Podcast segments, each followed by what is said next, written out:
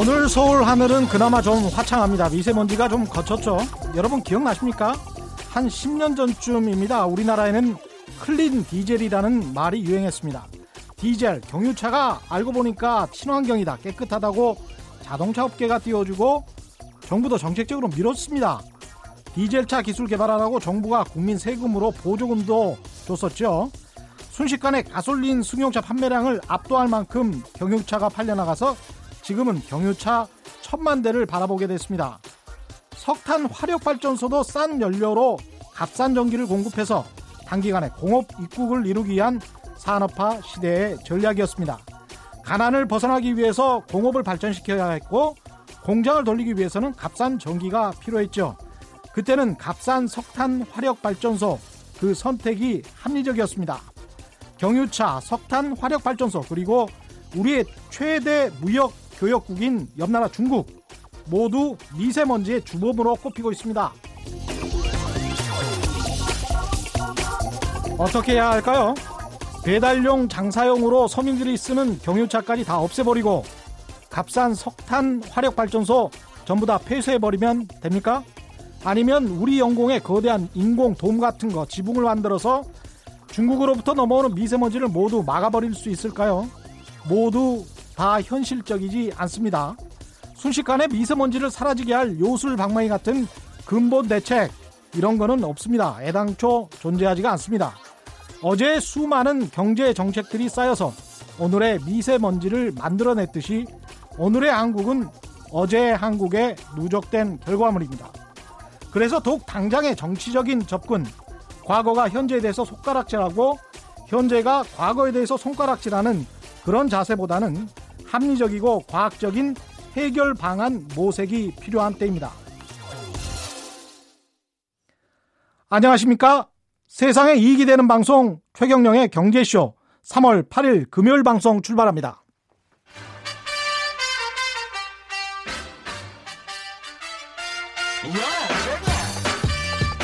최경령이 원하는 건 오직 정의. 경제 정의를 향해 여러 걸음 깊이 들어갑니다. 최경령의 경제 쇼. 아, 쏟아지는 경제 뉴스 가운데 꼭 알아야 할 오늘의 경제 뉴스를 뽑아 전해드리는 경제 뉴스 브리핑 경향신문의 방기용 기자 나왔습니다. 안녕하세요. 네, 안녕하세요. 오늘 산업은행이 대우조선 민영화하기로 최종 결정했습니까? 그렇습니다. 계속해서 관련된 뉴스 나오고 있는데 산업은행이 오늘 대우조선 해양 민영화 결정을 했고 또 이사회를 열었고요. 여기서 이제 현대중공업에 대우조선 지분을 넘기는 안건을 상정을 했고 또 통과를 했습니다. 그래서 현대중공업과 인수 본계약까지 체결을 했습니다. 그래서 음, 음. 뭐몇 가지 뭐 남은 과정이 있긴 하지만 어쨌든 예. 이제 본 궤도, 궤도에 이 인수합병 과정이 이제 올랐다 이렇게 볼 수 있겠습니다. 양사 노조는 다 반대하고 있죠. 그렇습니다. 당장 지금 산업은행 앞에도 많은 노동자분들이 나와서 반대 의견을 좀 표명을 하고 계신데요. 음. 지금 두 회사 노조분들 노조 노동자분들 모두 이번 인수합병에 반대를 하고 있습니다. 아, 이 비슷한 선박을 만드는 회사죠. 그 규모도 1, 2위 다 이제 메가톤 메가급 예, 그, 큰, 예, 큰 회사죠. 그래서 음. 아, 분명히 이제 이, 가, 이 비슷한 선박을 만드는 회사 두 곳이 합쳐지면 비슷한 일을 하시는 분들이 있, 겠지 않습니까? 있지 예. 않습니까? 그렇기 때문에 분명히 인력 구조 조정이 있을 것이다. 이렇게 좀 보고 있습니다. 음. 특히 이제 연구 개발이나 설계, 영업, 재무 분야 이런 사무직 인력 인력이 이제 구조 조정 1순위에 올랐고요. 음. 어, 그 이유는 이제 지금 당장은 이제 수주 실적이 좀 나오고 있는 상황입니다. 그래서 좀 제, 어, 건조를 해야 될 배들이 쌓여 있는 상황이에요. 그래서 예. 당장 이제 조업에 투입이 돼야 할 그 생산직 노동자분들 이분들에 대한 구조조정은 지금 당장은 없을 수 있지만 예. 아, 장기적으로는 이분들 역시 좀 고용이 불안한 상태다. 아, 자신의 직장을 잃을 수도 있는 상황이니까 당연히 이제 반대를 할 수 있는 그런 상황이죠. 그러네요. 예. 납품업체들이나 협력업체 쪽도 좀 불안하겠습니다. 그렇습니다. 특히 이제 경남 지역 일대는 거의 다 조선 산업과 굉장히 좀 밀접한 관련이 있는 지역이죠. 예. 그 정, 전체 경제의 어떤 대부분을 다 이 조선 산업이 책임을 지고 음. 있는 상황인데 아, 대우조선의 기자재를 납품하는 그런 업체들이 많은데 이분들이 당장 거래선이 끊길 수가 있습니다. 현대중공업으로 그렇습니다. 왜냐하면 이제 현대 같은 경우는 기자재 한 전체 배에 필요한 기자재 한 80%를 자회사를 이용해서 충당을 하는 시스템이고요. 예. 대우조선은 외부 업체를 통해서 기자재를 어, 공급을 받는 그런 시스템입니다. 그렇군요. 만약에 현대가 대우와 합쳐지면 이제 현대그룹 안으로 들어가게 되지 않습니까? 그렇게 되면 대우에 납품하던 업체들 거래선이 끊길 수가 있고 이렇게 되면 당연히 매출에 타격을 입겠죠. 특히 이제 엔진 같은 핵심 부품을 납품하던 업체는 아예 거래처가 사라질 수 있습니다. 왜냐하면 어. 현대중공업 같은 경우는 자체적으로 개발한 엔진을 이용을 하고 있어요. 그래서 예. 이제 아예 그 거래처가 사라지다 보니까 이분들에게는 진짜 생존이 걸린 문제일 수가 있습니다. 그래서 이 부분이 좀 협상 안건으로 올라와서 활발히 논의가 돼야 되는데 사실 이게 좀 확실하게 이루어지지 않고 있어서 노동자분들 또그 지역 업체 분들 모두 다 지금 불안해하고 있는 그런 상황입니다. 중소기업도 좀 타격이 있겠습니다. 그렇습니다. 산업 경쟁력 측면으로 봤을 때는 어떻습니까? 그렇습니다. 뭐 물론 긍정적인 부분이 없다 이렇게 말할 수는 없죠. 네. 왜냐하면 이제 그 출혈 수주 경쟁이 사라진다는 부분에 있어서 그래도 좀 긍정적인 부분이 있습니다만 다만 이제 독과점 체제로 조선 시장이 어, 변한다 이런 부분에 있어서는 좀 문제점이 있다 이렇게 볼 수가 있습니다. 아, 다른 나라에서도 당장 이 독과점 문제에 대해서 좀 문제 제기를 할수 네. 있겠고요. 그리고 또 방위 산업 부분 그러니까 방위 산업이라고 한다면 뭐 군함이라든지 잠수함이라든지 네. 예, 이렇게 좀 생각을 하시면 되는데 음. 여기를 사실 대우조선 해양과 현대중공업이 좀 양분을 하고 있던 상황입니다. 그랬었죠. 예. 예. 아 근데 여, 이 시장 자체가 말 그대로 현대중공업 혼자서 이제 다, 다 책임을 져야 하는 예, 가져가는 음. 그런 상황이 된 것이죠. 그러니까 여기서도 좀 독과점 논란이 어, 있을 수 있습니다. 그래서 계속해서 특정 기업에 너무 특혜를 주는 것 아니냐 이런 목소리가 나와 있었습니다. 또 하나 음. 말씀드리고 싶었던 거는 대우조선 해양 같은 경우는 이제 그동안 굉장히 부실 기업에서 지금 네. 정상화 과정 중에 있습니다. 거의 네. 대부분의 정상화가 많이 이루어진 상황인데요. 그동안 이제 대우조선이 사실 이게 경영 정상화 안에 따르면 아, 그 영업이익 2017년에 한 130억 원만 내도 이게 좀 어느 정도 궤도에 올라왔다 이렇게 좀 평가를 하고 있었거든요. 예. 상치입니다 그런데 예. 실제 2017년에 장사를 해봤더니 어, 영업이익이 7,300억 원이 넘었습니다. 아이고, 그러니까 예. 어, 굉장히 노력을 많이 해서 어느 정도 이제 정상화 궤도에 올라왔던 거죠. 그리고 이제 최근에 수주 실적도 괜찮아요. 왜냐하면 예. 이제 해운업계에 이제 친환경 바람이 불면서 그 LNG선 여기에 좀 특화된 기술을 갖고 있거든요. 그래서 수주 실적이 괜찮습니다. 아, 그래서 이런 이렇게 좀 말씀들을 하고 계세요. 10조 원 가까운 공적 자금을 들여서 또 많은 노동자분들이 떠나가면서 구조조정까지 해가서 이제 정상화가 눈앞에 있는데 그걸 기껏 다 만들어 놨더니 현대중공업에 그냥 헐값에 넘기는 것 아니냐 이렇게 좀 비판을 하고 이렇게 좀 어, 이런 눈초리를 보이고 계신 분들이 있는 거죠. 지적도 가능하겠습니다. 그렇습니다. 그 카드사하고 대형 가맹점 간의 수수료 갈등 요거는 계속되고 있습니까 지금? 그렇습니다. 제가 월요일에 아마 브리핑 시간에도 요 문제 좀 지적을 해드리고 전달을 해드렸는데요. 예. 아, 좀 상황이 더 녹록치가 않습니다. 일단 그 현대차 같은 대형 가맹점에 속하죠. 이 현대차는 신한, 삼성, KB국민, 롯데 하나 다섯 개 카드사에 더해서 BC카드까지 가맹계약 해지를 하겠다 이렇게 통보를 한 상황입니다. 아, 이렇게 되면 BC카드 같은 경우는 이제 기업은행, 지방은행 카드와 연계가 돼 있기 때문에 이 은행 카드로도 현대차를 살 수가 없게 되고요. 어, 그렇게 되면 지금 현재로서 현대차는 현대 농협 카드 이 두 카드로만 구매가 가능하다 뭐 이렇게 볼 수가 있겠습니다. 음. 현대차뿐만 아니라 다른 대형 유통업계도 8개 카드사와 개별적으로 협상을 하고 있는데요. 이 협상이 사실상 좀 순탄하지 않을 것으로 보입니다. 왜냐하면 이제 비슷한 경우가 있었어요. 지난 2016년에 요 수수료율 인상 가지고 계속해서 그 협상을 벌였었는데 당장 이 대형 유통업체들이 반발을 하면서 거의 반년 가까이 협상을 좀 질질 끌었던 경험이 음. 있습니다. 그렇기 때문에 아, 협상이 장기화될 가능성이 높다 이렇게 보여집니다. 소비자 입장에서는 당장 차 사는 걸 좀 늦춰야 되는 거 아닙니까? 그러니까 당장 제일 여기서 쟁점이 뭐냐면 네. 뭐 대형 가맹점과 카드사 간의 문제기 때문에 거기서 원만히 처리, 처리를 하면 되는데요. 음. 당장 우리 소비자들이 카드를 쓰는데 불편이 없어야 되겠다. 사실 네. 이 부분이잖아요. 네. 근데 유통업계의 경우에는 뭐 협상 중이지만 카드 사용에는 불편이 없습니다. 왜냐하면 이제 가맹점하고 카드사가 협상이 끝나면 그 수수료 부분에 있어서 소급 적용을 할 예정이거든요. 근데 네. 따로 정산을 한다는 얘기죠. 근데 현대차가 문제입니다. 만약에 10회까지 중재안이 안 나오면 진짜 말 그대로 소비자분들이 카드 이용을 하기가 어렵게 됩니다. 그렇게 음. 되면 어, 현대차를 사려면 현대카드로만 사야 하는 좀 이런 좀 이상한 모양새가 될 수가 있습니다. 이렇게 되면 네. 또 일감 몰아주기가 아니냐 좀 변종된 형태의 그런 음. 지적이 나올 수가 있겠습니다. 예. 그러네요. 정몽구 음. 회장은 별로 손해 보실 일이 없겠습니다. 그렇습니다. 네, 오늘 말씀 감사합니다. 지금까지 경향신문의 방기훈 기자와 함께했습니다. 네, 감사합니다. 예.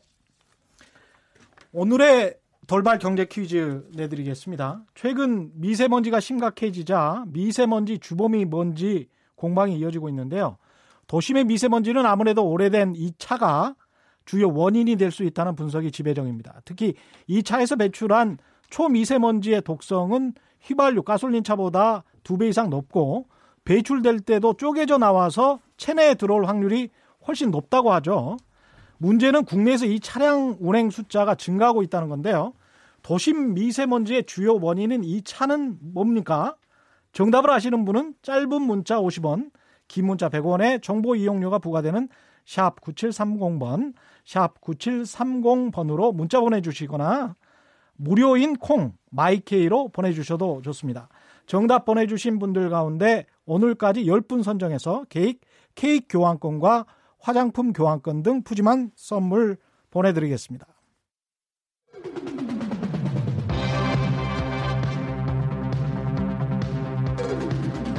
세상에 이런 토론은 없다. 경제를 바라보는 다양한 시선. 최백은 교수와 곽수종 교수의 경제 난상 토론.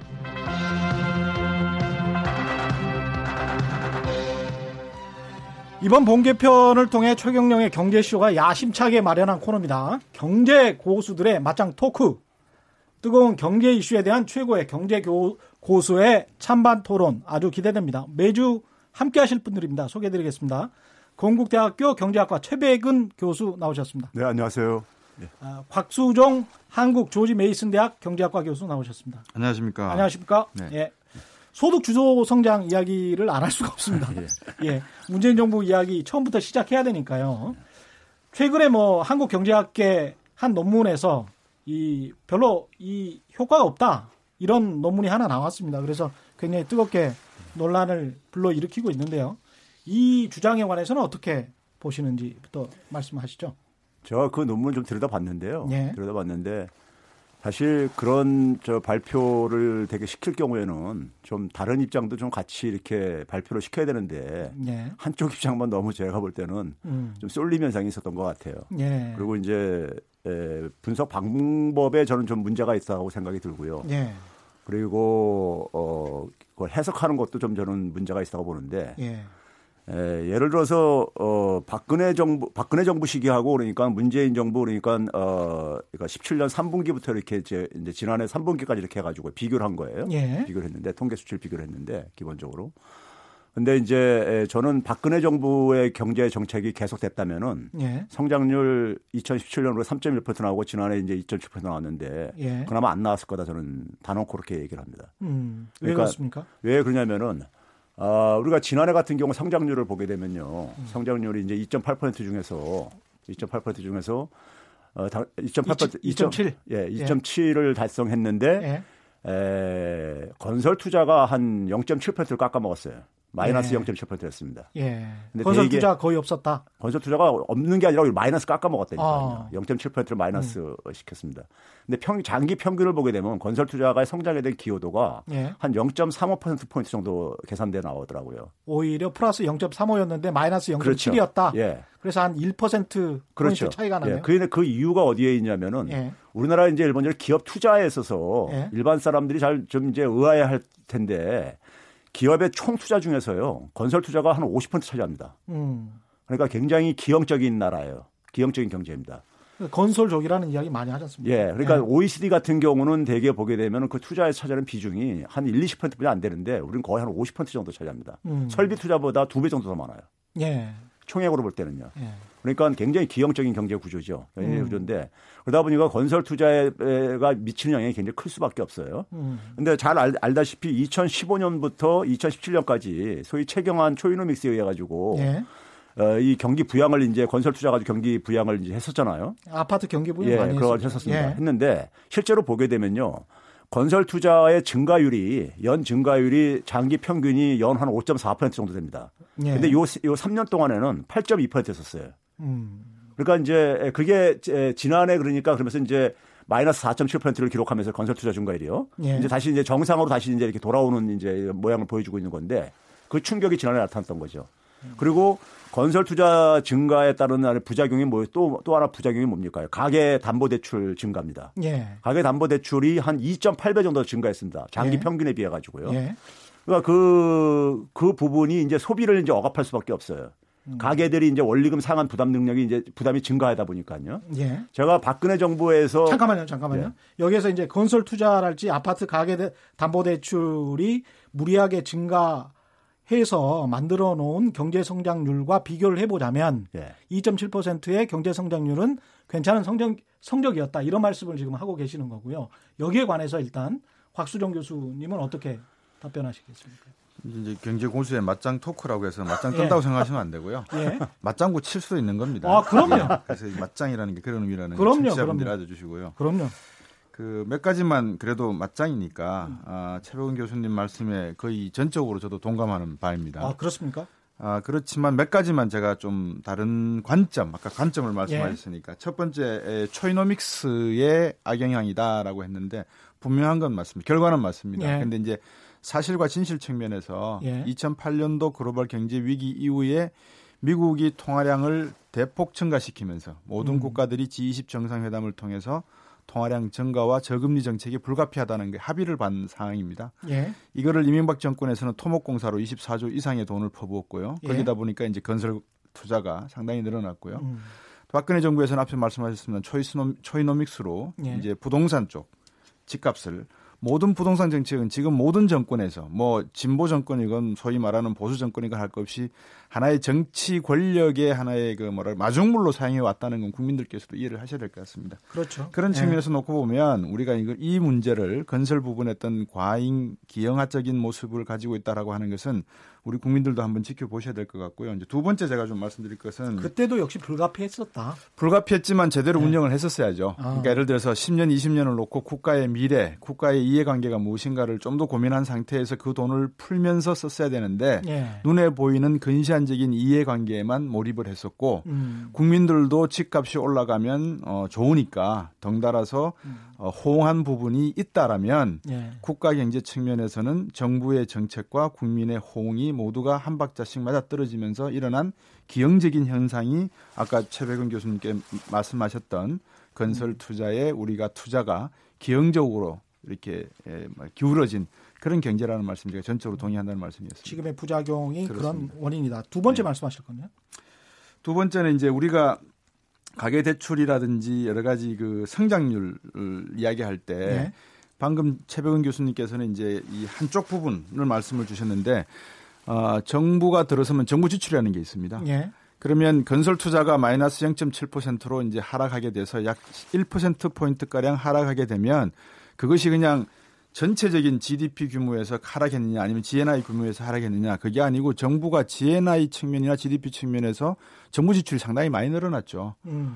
그런 측면에서 놓고 보면 지 소위 우리가 계산할 때 말하는 정부 지출 부분에서 건설 투자의 하락 부분을 메우기 위해서 지금 청취자분들이 경험하고 계시는 수많은 복지 제도와 또 정부가 추구하고자 하는 남북 경협을 통한 새로운 어떤 성장 동력의 발굴에 정부의 지출 부분이 포함되어 있다. 그래서 정세 부분이 포함되어 있다는 것도 어, 한번 제가 지적을 해놓고 싶습니다. 예, 건설 투자 대신에 정부 지출이 많이 늘었으니까 그게 그거 아니냐라는 말씀이네요. 어, 그런데 정부 지출이 기여한 부분은요. 음. 기여한 부분은 이제 그렇게 큰 차이가 없어요. 제가 제 기억으로 제가 정확한 기억은 아닌데 음. 한 0.0.1% 포인트로 어, 아, 채안 되는 걸로 알고 있어요. 네. 기여도에 있어서는요. 그러니까 네. 성장률에 있어서요. 그러니까 에, 정부의 그러니까 재정을 사실 2017년도 같은 경우는 박근혜 정부에서 책정한 저거 있었고요. 음. 2018년도 예산만이 그러니까는 그렇죠. 사실은 이제 그러니까 음. 노 저기 이제 문재인 정부에서 이제 그러니까 책정한 예, 예산이었었거든요. 네. 그런데 지난해 그러니까 재정 지출 증가율이 사실 뭐 보게 되면은 추경이야 뭐 그 역대 정부도 계속 했었었던 것이고 그렇습니다. 했던 예. 것이기 때문에 예. 그리고 추경 규모도 그렇게 크지 않았었어요. 역대 예. 정부에 비해서는요. 예. 그리고 이제 재정 지출 증가율을 보게 되면 차이가 음. 아, 박근혜 정부에서 그러니까 한 5% 정도 이렇게 했을 때 연한 정도 했을 때 한7% 예. 정도니까는 예. 큰게 큰 적이 아니었다는 얘기입니다. 음. 예, 크게 아니었었고 저는 이제 그것보다도 어, 또 하나 주, 주목을 해야 될 부분이 뭐냐면요. 아까 제가 얘기했듯이 박근혜 정부에서 크게 이 성장률이 생각보다 빠르게 둔화됐던 이유 중에 한 가지가 가계 소비가 굉장히 이제 그러니까 이 급속하게 저 하락하기 시작해요. 가계 소비 네. 역할이요.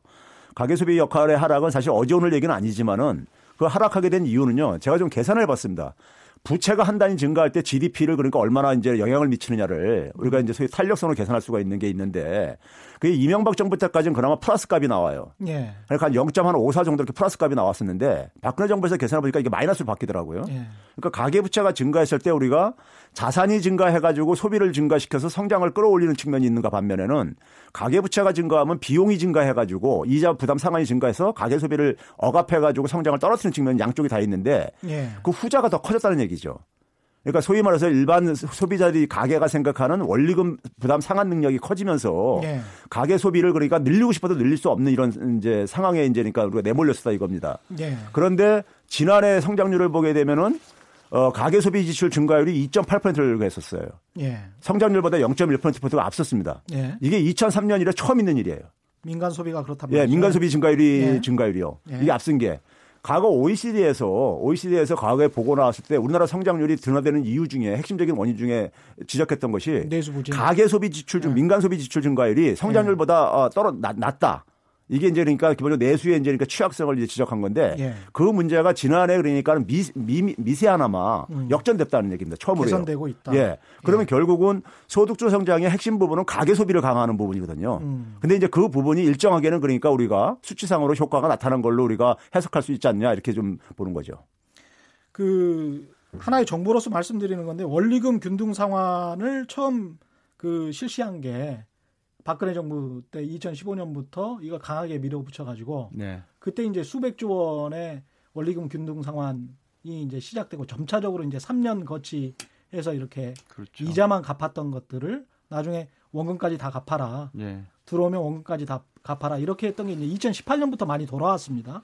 그래서 그렇습니다. 그런 측면으로 보자면 소비가 줄어야 되는데 네. 오히려 소비가 늘었다는 이런 말씀은 상당히 설득력이 있는데. 아니 방금 그 말씀이 제가 드린 네. 말씀이었지 않습니까? 네. 무슨 말씀이냐면 우리 일반 국민들도 아 이게 지금 이명박 정부와 박근혜 정부 때 미국도 그렇고 글로벌 경제가 외환 어, 금융 위기로 인해서 탈출구를 찾아가고 있는 상황에 언젠가는 금리 인상이 불가피할 것이고 2015년 12월부터 미연준이 금리를 올렸죠. 그런 현상이 나타나기 시작하면 원리금 부담이 될 테니 박근혜 정부에서 만약에 2015년부터 원리금 상한을 갖다 실시했다면 예. 상당히 선제적으로 제대로 된 정책을 실시한 것이죠. 그때 금융위에 선제적으로 했어요. 그렇죠. 예, 예. 그 부분에 더해서 방금 최 교수님께서 지적하셨듯이 어, 우리가 소비가 가계 소비가 작년부터 이렇게 어느 정도 회복되는 것이 그냥 최저임금과 소득주도 성장의 어떤 결과에 의한 음, 사실에 의한 결과인지 아니면 아까 제가 말씀 정부 지출이라고 하는 것 안에 복지 지출 내용도 많이 있었을 거 아니겠습니까? 예. 그 예산 지출이 늘어남에 따라서 소비 가계 소비가 어느 정도 살아나게 한 부분이 음. 있었지 않겠느냐 이제 그런 측면에서 정부는 충분히 정책의 일관성 측면에서 음. 어, 소득주도 성장의 결과 내수가 살아났고 음. 그 덕분으로 인해서 건설 투자가 줄인, 줄었던 부분이 음. 어느 정도 상쇄되면서 음. 그나마 2.7%라고 하는 아주 음. 양호한 경제 성장률을 이룩할 수 있었다라고 정치적인 어떤 멘트를 할 수 있다는 것이죠. 그 복지 쪽으로 방향을 튼 거에 관해서는 어떻게 생각하세요? 그 어. 방향은 어. 올바르다고 생각하십니까? 어떻게 생각하십니까? 어, 당연히 그 방향으로 가는 게 옳지 않겠습니까? 예. 1960년부터 우리나라 경제 성장 과정을 쭉 지금 청취자분들도 생각해 보시면 산업 근로자들이 얼마나 많은 희생을 하셨습니까? 음. 근데 그 희생 소위 이제 칼 막스 뭐 학자들이 두 분 지금 나와 계셔서 드릴 수밖에 없는 말씀인데 예. 칼 막스의 논리에서도 잉여 가치라는 게 있지 않습니까? 노동의 예. 잉여 가치를 그동안에 수많은 자본가와 기업가들이 착취를 해갔다. 다 예. 그거를 예를 들어서 노동자가 10을 일을 했으면 적어도 8, 9는 줘야 되는데 예. 자본가가 5를 주고 나머지 5는 자기들이 다 가져가 버렸다는 예. 상황의 주장이고 예. 사실 우리 경제 개발 과정 속에서 그것이 사실이었던 게 또 사실이고요. 진실이고요. 그렇죠. 이제 그런 예. 것들이 복지 정책으로 반영되지 않았기 때문에 음. 문재인 정부에 들어와서 좀 더 적극적으로 하겠다. 그거를 반대할 사람이 누가 있겠습니까? 문제는 이제 이거를 5년 내에 끝마치겠다. 라고 하는 것은 월드뱅크에서도 그렇고 세계 주요 기관에서 포용 성장이나 소득 주도 성장 같은 형태의 성장은 중장기적 성장 정책이지 속도가 당, 너무 빠르다. 예, 속도가 예. 빠르다 이런 이야기를 하고 있는 것 같습니다. 아, 저는 저는 속도가 빠르다기보다도요. 음, 예. 속도가 오히려 미흡한 측면이 있다고 봐요. 아, 예. 왜 그러냐면요. 왜 예. 그러냐면은 지금 우리 경제 상황이요. 예. 제가, 제가 뭐 비유를 할 때 이제니까 제가 이런 비유를 쓰는데 예. 우리가 마, 살던 마을에 뚝이 터졌어요. 물이 범람을 합니다. 그럼 그 아래에 있는 마을이 다 잠기죠. 물에요. 그러면 그 물에 잠기면서 사람들이 생명에 이제 위협이 오게 되고 물도 네. 자, 가, 주택도 잠기게 되고요. 음. 그러면 정부가 해야 될 일은 뭐겠습니까? 일단은 뭐냐면 사람들 생명을 건져내야 되고요. 네. 그다음에 임시 주거 조건 임시 주거 시설도 제공을 해, 해줘야 되는 거죠. 네. 물론 근본적인 대책은 뚝을 재건하는 겁니다. 그런데 이제 지금 우리 경제 상황이 지금 그런 상황이라 이거예요. 음. 왜 그러냐면은 지금 우리 경제의 주력이 제조업인데 네. 제조업의 충격이 2014년도부터요 본격적으로 나타납니다. 마이너스 성장을 하기 시작하거든요. 제조업이 네. 성장, 제조업이요. 네. 그러면 그 결과로서 지금 우리가 최근에 보게 되면 소득 분배 지표 발표됐을 때 네.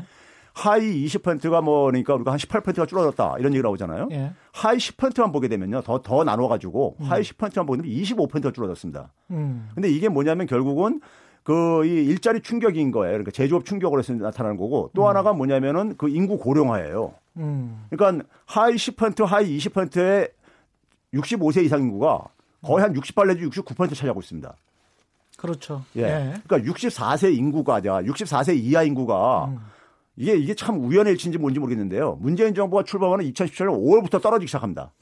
아 이게 묘하게 이렇게 공교롭네요. 예, 공교롭게 예. 물론 예. 이제 15세부터 64세기 때문에 그 이전에 이제 출산율 떨어진 효과가 나타나기 시작한 거지만은 예. 근데 하여간 그 5월 이후부터 딱 떨어지기 시작해요. 예. 반면에 65세 이상 인구는요. 지난 2년 동안에 한 60, 한 1만 명이 증가했어요. 예. 그러니까 연 한 30만 명 이상씩 증가하고 있습니다. 예. 65세 이상 인구가요. 예. 특히 뭐냐면 70세 이상이 65세 이상 인구 중에서 한 70% 차지해요.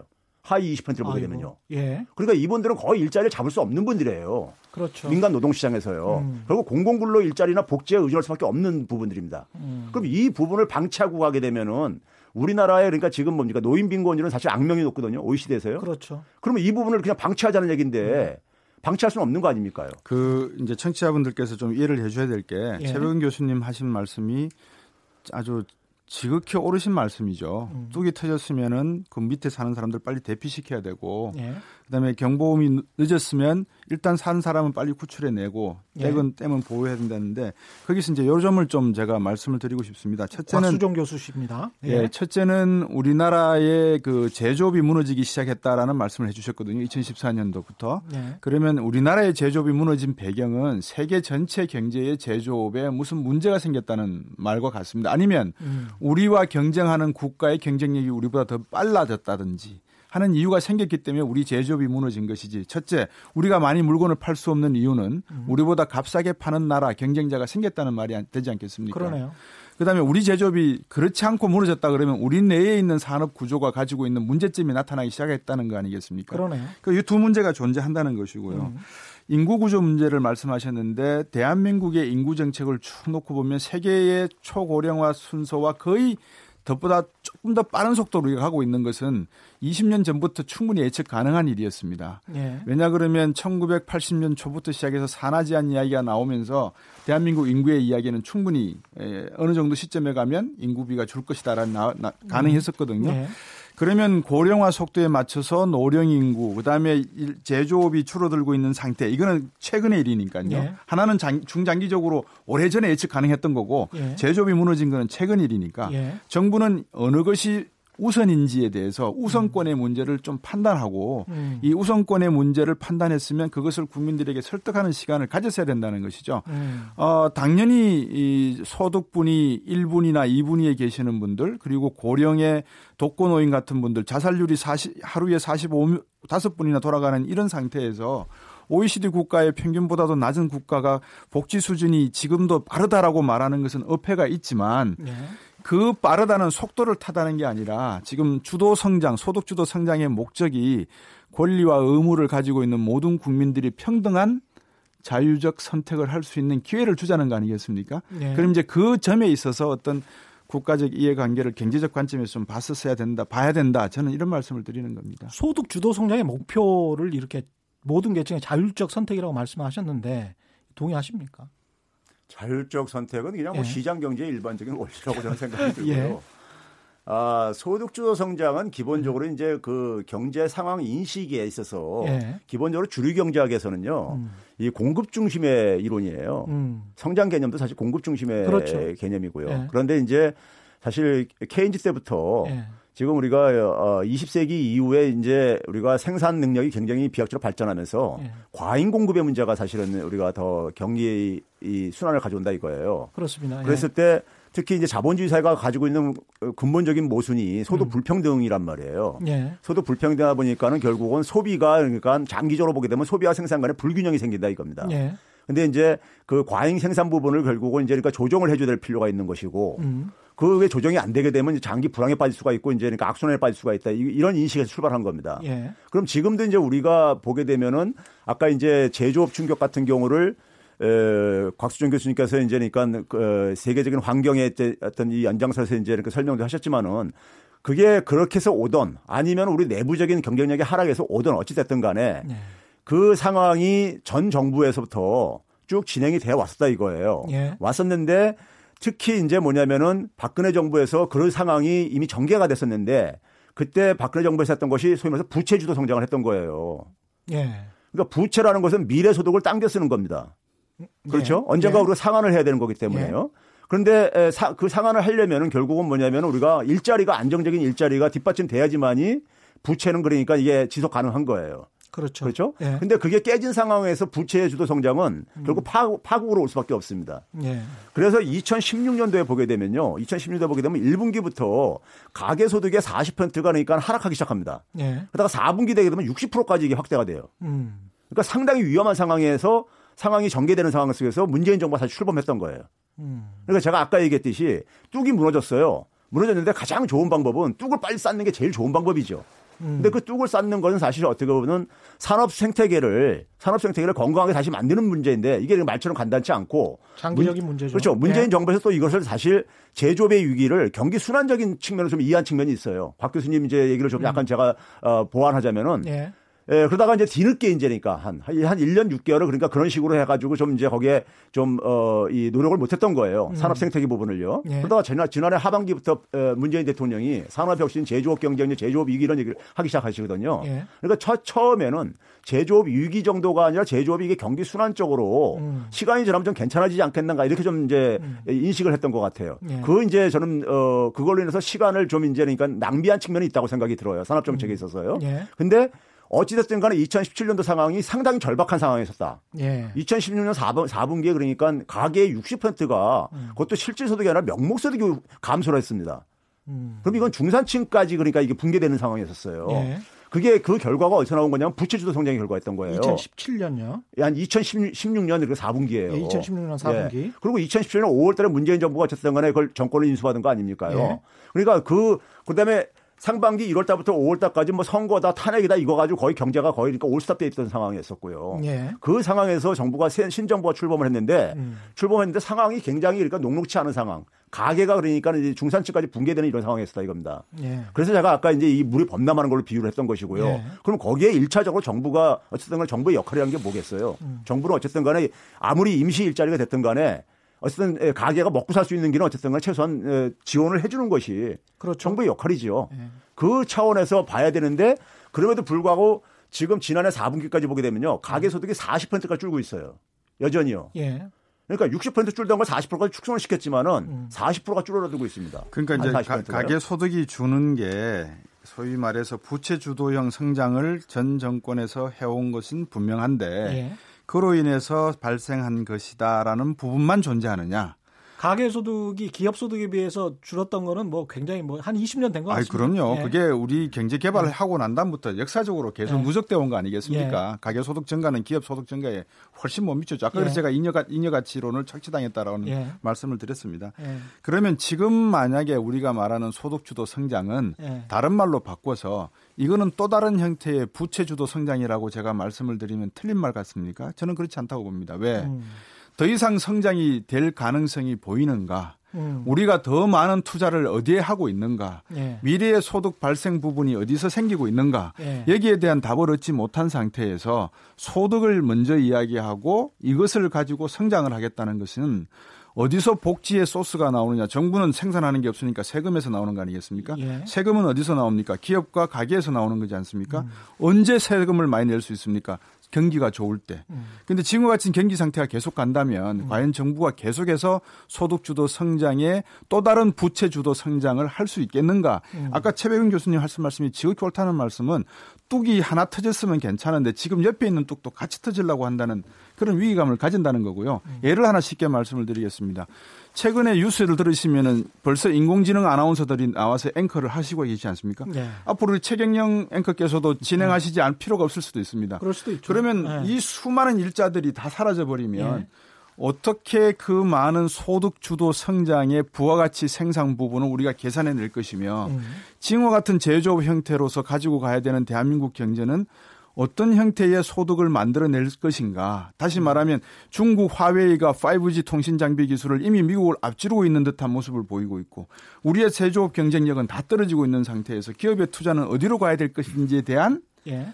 이야기를 하는 것이 소득주도 성장의 본질이지 않느냐 하는 게 제 이야기입니다. 그 이야기도 같이 하고 있는 거 근데 아닙니까? 그렇죠. 네. 저는 곽수영 교수님 얘기하는 것에 대해서 네. 하나도 이의하고 싶은 게 없어요. 네. 그리고 정부도 그걸 인식하고 있는데 단지 실력이 그러니까 그동안 제가 아까 얘기했던 1년 6개월 정도 시간을 좀 그러니까 사실 좀 낭비한 측면이 있다. 이렇게 음. 잘못 판단으로 인해서 이 얘기를 하지, 하지 않았어요. 음. 그래서 그 부분은 이제 아주 근본적인 얘기예요. 음. 근본적인 아까 제가 뚝을 재 예. 구축해야 된다는 얘기를. 예. 그러면 이제 근데 문제는 뭐냐면은 지금 우리가 이제 곽수영 교수님께서 그 재정을 많이 쓰는 것을 그다음에 우리가 너무 빠르지 않느냐 예. 이제 이런 것을 얘기했는데 그걸 단순한 우리가 비교할 수 있는 지표 중에 하나가 제정 건전성 문제예요. 그렇죠. 그런데 우리가 지난 한 2, 3년 동안 3년 동안에 보게 되면은 초과 세수 얘기하잖아요. 재정 건전성은 OECD 예? 국가들 중에서 상당히 그러니까요. 좋죠. 지금 GDP 대비 40%도 예. 안, 되, 안 되는 예. 수준에서 예. 박근혜 정부 때보다 오히려 조금 더 개선됐어요. 예. GDP 대비로는요. 음. 그러니까 재정 건전성이 그러니까 지금 그나마 이렇게 괜찮다는 얘기는 음.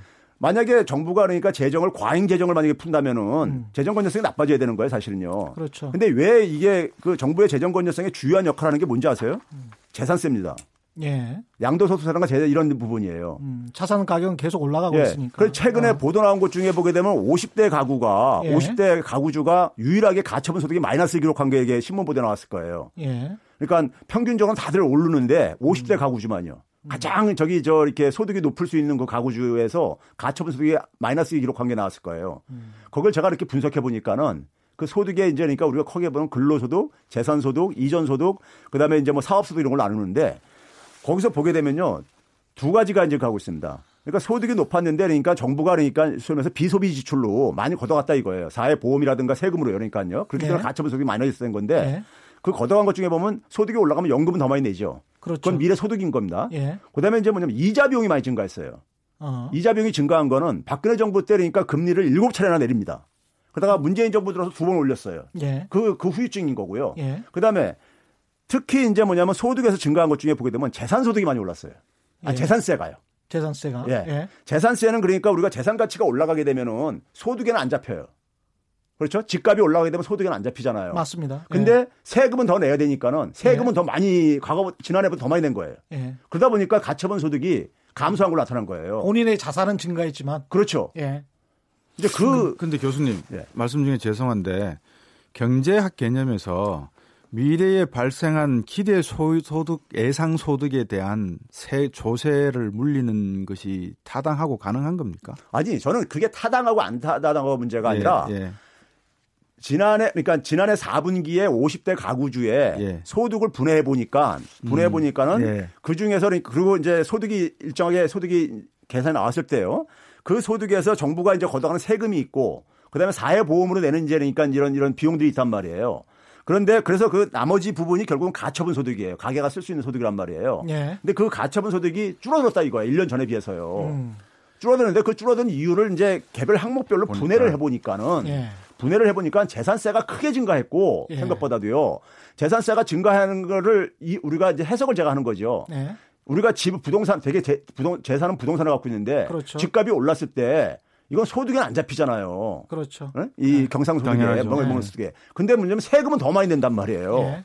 세금을 더 많이 내게 되니까 당연히 뭐냐면 자기 소득에서 그러니까 그 세금은 내야 되는 거잖아요. 그렇죠. 그러면 그거, 소득은 그거는 그렇죠. 소득주도 성장 의미에서 보면 거꾸로 가는 정책 아닙니까? 아니죠. 그게 결국은 뭐냐면은 부동 저기 50대가 가장 50대가 가장 소비를 많이 해야 작년도의 재산세는요. 예. 작년도의 재산세는 언제가 되는 거냐면요. 우리 음. 알다시피 공시지가가 그렇죠. 작년도 거까지 작년도까지 하죠. 17년도 예. 거 가지고 했다는 얘기예요. 그 박근혜 정부 때니까 부동산 정책에 앞으로는 재산세가 그러면 아니, 더 증가하겠네요. 방금 그렇죠. 교수님이 말씀하신 내용 방금 이제 그 이야기인데요. 음, 음. 재정 건정성 이야기를 먼저 드리고 방금 최 교수님 말씀하실 때 제가 질문 드렸던 이유를 좀 말씀드리겠습니다. 재정 건정성 우리나라가 세비로 보면 한 34%밖에 되지 않습니다. 그러니까 상당히 아직 다른 유럽 국가나 미국 에 비하면 100% 넘어가는 국가들에 비하면 여분이 그럼요. 많이 있죠. 그럼요. 근데 그렇다고 해서 이거를 한순간에 일시에 그냥 저 두더지 잡듯이 망치로 때려버리면 네. 문제가 모두 해결이 되냐? 그러면 때려도 됩니다. 근데 교수님도 말씀하셨듯이 만약에 재산세 올리고 사업소득세 올리고 개인세 올리고 막 이제 올리기 시작하지 않습니까? 그러면은 첫 번째 질문이 헌법적 가치에 위반되는 부분이 생긴다. 내가 아직 재산세 같은 경우에는 발생하지도 않은 미래 소득, 상상 소득에 대해서 세금을 올려버리게 되면 내가 앞으로 이거 소비를 해야 돼 말아야 돼. 왜냐 그러면요. 소득주도 성장에서 소득은 지금 발생하는 소득도 중요하지만 제가 20년, 30년 장기 근무하면서 곳간에다 쌓아놓은 재산, 이제 소득도 엄청난 중요한 소비의 하나의 자원이 되거든요. 제가 땅이 많고 또 금융자산이 많은 사람이 라면 당연히 지금 받은 월급은 여행 가거나 소비하는 데 쓰겠죠. 근데 이게 텅텅 곳간이 텅텅 비었다. 근데 제가 어떻게 감히 지금 벌어들이고 있는 이 소득을 다 써버리겠습니까? 그 제가 아까 미래 가치적 개념과 과거 축적된 개념의 소득의 개념이 존재를 하니 이거를 정부가 명확하게 선을 그어서 지금 1분위, 2분위의 가처분 소득 대비 소비 성향이 130%가 넘어가고 있는 이 상황 이런 상황도 한번 보고 다른 상황도 한번 보고 투자도 보고 보고 여러 가지 거시 경제적 측면을 보면서 정부가 국민들에게 소통하는 과정에서 나가는 것이 오히려 더 전반적인 소득주도 성장 효과를 절대 소득 효과, 상대 소득 효과의 어떤 가치를 구현하는 데 도움이 되지 않겠나 하는 생각을 많이 제... 헷갈리는 부분이 있는데요. 네. 그러니까 1분이 2분이 그 하위 소득 계층들이 어려운 거하고 네. 재산세를 걷는 거하고 네. 50대 이상의 자산가들에게 재산세를 걷는 부분하고는 좀 분리돼야 될 것 같고 그런 분들한테 재산세를 지금 사실 공시가가 시가에 아직은 뭐 아파트 같은 경우 한 70% 수준이니까 그 미국이나 다른 나라에 비하면은 훨씬 더 낮은 수준이란 말이죠. 네. 그래서 이제 그 미래 가처분 미래 소득 말씀하셨지만은 뭐 재산세와 공시가와 관련해서는 우리가 아직도 OECD 평균에는 못 미치는 그런 못 공시, 공시가를 네. 가지고 있는 네. 것이고 그분들한테 재산 그 세금을 더 많이 걷어서 1, 2분위한테 넘겨주는 어떤 복지 정책을 취하지 않으면 소득 주도 성장이라는 그 레토릭 자체도 의미가 없는 거 아닌가요? 방금 그 저는, 예. 저는요. 네. 저는 제가 이제 곽 교수님 지금 얘기한 부분에서 이게 사실 음. 조세 체계 문제인 거예요. 네. 이거는 제가 볼 때 따로 분리, 시간을 예. 시간을 내서 해야 될 예. 얘기 따로 이야기를 해야 될 것 같아요. 저는 이제 예. 지금 얘가 처, 음에 저한테 질문한 게 예. 한국경제학회에서 올해 올 초에 발표한 것 중에서 소득주도 성장의 정책에 평가를 했는데 그게 지난해 데이터 가지고 한 거란 말이에요. 지난해 것까지요. 거기에 대한 평가를 하면서 재정 건전성을 얘기했는데 재정 건전성으로 봤을 때 악화가 되지 않았다 이거예요. 악화가 되지 않았기 때문에 음. 재정 지출 증가 속도가 빠른 건 아니다라고 얘기를 하는 거고요. 예. 두 번째는 뭐냐면은 그다음에 지난해 이제 그러니까 우리가 이 그 50대 핵심 50대 가구의 네. 가처분 소득이 줄었는데 그걸 들여다 보니까는 음. 재산세인데 재산세의 그 영향은 음. 박근혜 정부 때 부동산 정책의 그 결과로 나타나는 결과더라 이거예요. 네. 그래서 난그 얘기를 해서 일단 이제 그 그치고 싶은 것이지 네. 지금 조세 체계를 지금 얘기를 하면 그건 제가 볼때또또 하루 잡아가지고 아, 날 잡아서 해야 될 얘기입니다. 그 조세 체계를 제가 어, 말씀을 이야기를 갑자기, 하고자 예, 네. 하고자 한 것이 아니라 네. 방금 말씀하신 바 그러니까 그래서 박근혜 정부 당시에 만들어진 데이터를 가지고 이번 경제학회에서 발표가 된 것이 자칫 문정부에서 추구하고 있는 소득주도 성장의 장애 뭐라 그럴까 약간 좀 비판적인 내용으로 음. 비춰질 부분에 대해서 이제 최백은 교수님께서 청취자분들에게 설명해 주신 거는 저도 이해를 했습니다. 이제. 예. 근데 제가 드리고 싶은 말씀은 박근혜 정부 당시에 이 뭐 우리의 어떤 성장 정책 예. 이것이 문재인 정부에 들어와서 완전히 바뀌었기 때문에 네. 새로운 형태로 바뀔 것이다라고 하는 그 장담은 지금 현재에서 제가 예측적 측면에서 못한다는 말씀을 저는 또 드리는 거고요. 그거는 이제 별도 시간에 가서 토론하자 이겁니다. 네. 오늘 맞짱 토론에 대한 의견 많이 주셨는데요. 백 베이크님, BAK님, quality 높은 토론입니다. 시원시원합니다. 이사공원님, 방송 시간이 짧아 아쉽습니다. 이런 말씀들 주셨고요. 오늘 다음에 또 마저 계속 네. 하셔야 될 것 같습니다. 오늘 돌발 퀴즈 정답은 경유차였습니다. 어, 오늘 돌발 퀴즈 정답은 경유차였고 오늘도 많은 분들이 문자 보내주셨습니다. 감사합니다.